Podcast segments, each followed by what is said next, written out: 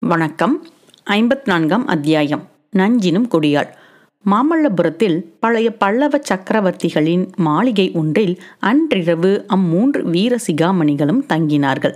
இரவு உணவு அருந்தி ஆனதும் மலையமான் அரசர் ஐந்து ரதங்களுக்கு அருகில் அரவான் கதை நடக்கிறது என்று கேள்விப்பட்டு அதை கேட்க போய்விட்டார். ஆதித்த கரிகாலனும் பார்த்திபேந்திரனும் அரண்மனை மேல் மாடத்துக்குச் சென்றார்கள். மேல் மாடத்திலிருந்து ஆதித்த கரிகாலன் மாமல்லபுரத்தின் இரவு தோற்றத்தை சிறிது நேரம் பார்த்து கொண்டிருந்தான். ஆங்காங்கு மினுக் மினுக்கென்று சில தீபங்கள் மங்களாக பிரகாசித்தன. வீதிகளில் பெரும்பாலும் நிசப்தம் குடிக்கொண்டு இருந்தது. கோவில்களில் அர்த்தஜாம பூஜை முடிந்து வெளிக்கதவுகளை சாத்திக் கொண்டிருந்தார்கள். சமுத்திரத்தின் கோஷம் ஓவென்று சோகதுனியாக கேட்டது. ஐந்து ரதங்களுக்கு பக்கத்தில் வில்லுப்பாட்டு வித்வானும் அவருடைய கோஷ்டியும் அரவான் கதை நடத்த அவர்களை சூழ்ந்து கதை கேட்டுக்கொண்டிருந்த ஜனக்கூட்டம் தீவர்த்திகளின் ஒளியில் கரிய நிழல் உருவங்களாக தெரிந்தனர். இந்த முதிர்ந்த வயதில் கிழவர் கதை கேட்க போய்விட்டார் பார். என்ன இருந்தாலும் பழைய காலத்து மனிதர்கள்தான் மனிதர்கள். அவர்களுடைய உடல் வலிமையும் மனோதிடமும் இந்த நாளில் யாருக்கு உண்டு? என்றான் ஆதித்த கரிகாலன். அரசே தாங்களும் பழைய காலத்தின் பெருமையை பற்றி சொல்ல ஆரம்பித்து விட்டீர்களா?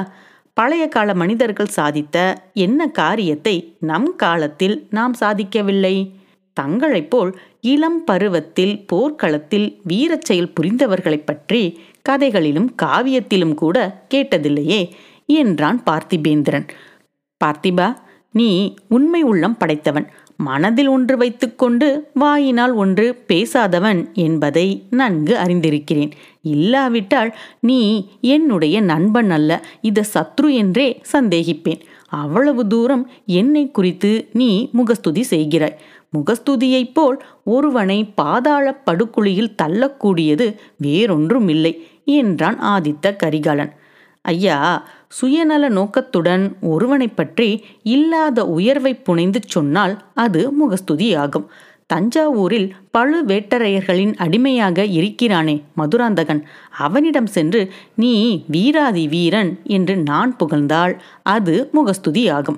அப்படி நான் எப்போதாவது செய்ததாக தெரிந்தால் என்னை உடனே தங்கள் கையிலுள்ள வாளினால் கொன்று விடுங்கள். தங்களைப் பற்றி நான் சொன்னதில் ஒரு வார்த்தை கூட அதிகம் இல்லையே. பழைய காலத்தில் எந்த வீரன் இவ்வளவு இளம் வயதில் இத்தனை பெரிய காரியங்களை சாதித்திருக்கிறான்? தங்கள் பெரிய பாட்டனாராகிய யானை மேல் துஞ்சின ராஜாதித்யரை ஒருவேளை தங்களுக்கு சமமாக வேணுமானால் சொல்லலாம். தங்களை விட அதிகம் என்று அவரையும் சொல்ல முடியாது. நிறுத்து பார்த்திபா நிறுத்து. ராஜாதித்யர் எங்கே? நான் எங்கே மகா சமுத்திரம் போல் பொங்கி வந்த ராஷ்டிர கூடர்களின் மாபெரும் சைனியத்தை ஒரு சின்னஞ்சிறு படையை வைத்துக்கொண்டு எதிர்த்து நிர்மூலமாக்கி வீர சொர்க்கம் அடைந்த ராஜாதித்யரை பற்றி பேசுவதற்கே நாம் தகுதியற்றவர்கள்.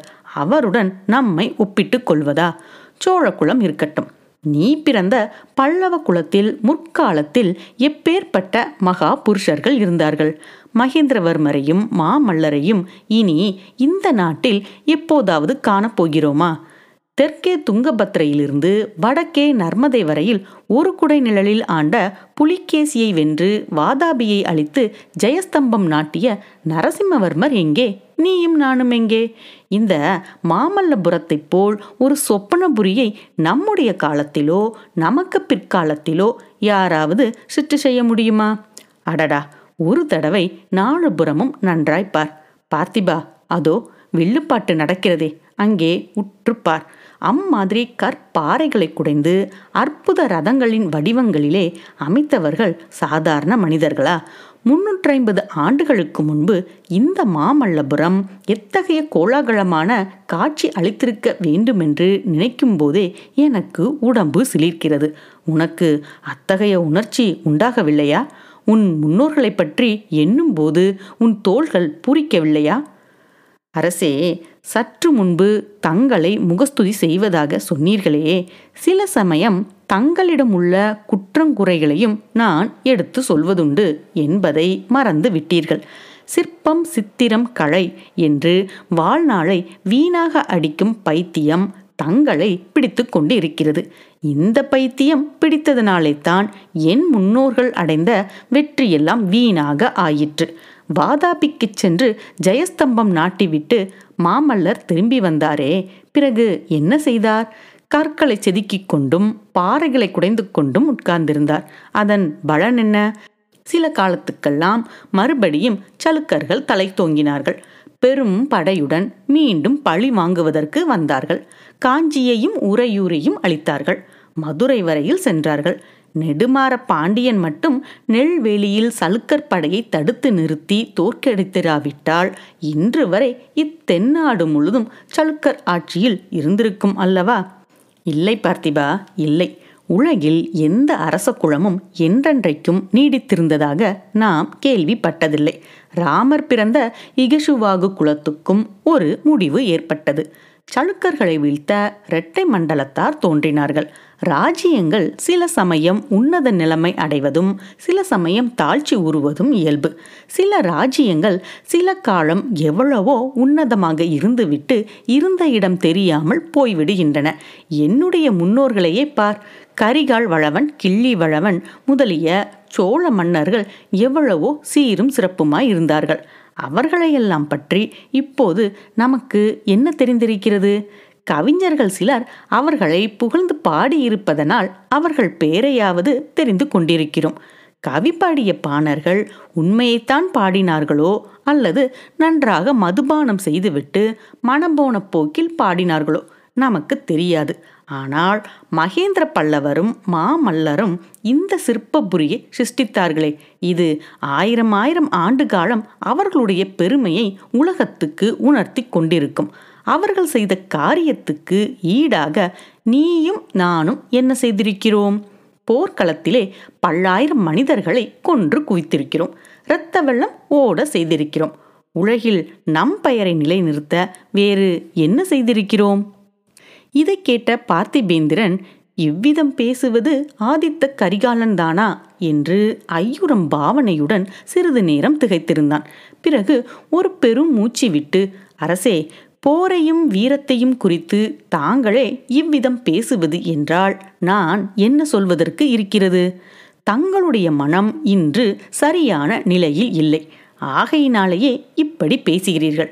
ஐயா தங்கள் மனதில் உள்ள வேதனை இன்னதென்பதை எனக்கு சொல்லலாகாதா? தங்களுடைய வைர நெஞ்சத்தை சிறிது திறந்து காட்டக்கூடாதா? என்று ஆவலோடு கேட்டான்.